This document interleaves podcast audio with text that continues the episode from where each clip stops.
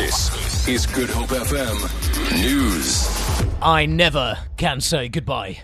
Good morning. Government's decision not to arrest Sudanese President Omar al Bashir is being heard in the Supreme Court of Appeal in Bloemfontein today. The government is appealing an earlier ruling of the High Court in Pretoria that it should have arrested al Bashir when he visited South Africa for an AU meeting in June last year. Al Bashir is wanted by the International Criminal Court for alleged war crimes and crimes against humanity in Darfur. The High Court ruled that as an ICC signatory, South Africa was obliged to arrest al Bashir and hand him over to the ICC.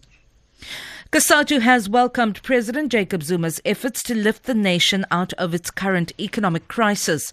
But it has warned that it should not be at the expense of the middle and lower income workers. During last night's State of the Nation address to a joint sitting of Parliament, President Zuma said that government was developing an initiative to signal that South Africa was truly open for business. COSATU's Sizwe Pamla has stressed that they'll oppose any tax increases that might be included in the budget speech. We will unambiguously make it clear now that we are going to oppose any increase to VAT or any increase to lower and middle income tax increases because, as we have said, the poor are already paying a high price they cannot afford.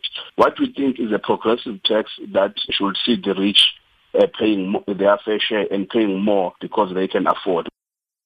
The Traditional Healers Organization is calling on Chief Mandla Mandela of Mvezo in the Eastern Cape to step down as its traditional leader after he allegedly converted to Islam three months ago. Former President Nelson Mandela's grandson married Rabia Clark, who is a Muslim, on Saturday during an alleged secret wedding. Neliswa Mavundla reports. In a statement issued by the Traditional Healers Organization, Mandla Mandela is being accused of marrying Clark without their knowledge and involvement.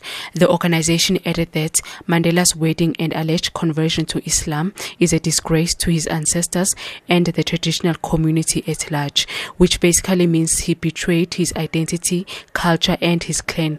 Therefore, the organization is now asking that Mandela steps down out of respect for his people. But but Mandela is yet to confirm whether he did really convert to Islam or whether his marriage to Clark has been misread by the media.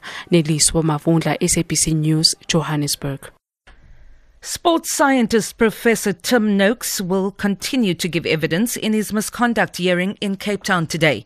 Noakes has been charged with advising a woman on Twitter to wean her baby on a low carb, high fat diet. The Professional Conduct Committee ruled earlier this week that Noakes had the legal right to access documents in which the reasons for the charges against him are explained. His lawyers argued that Noakes was not given access to key documents. The Association for Dietetics brought the complaint against the Banting Diet Advocate. For Good Hope FM News, I'm Vanya Kluter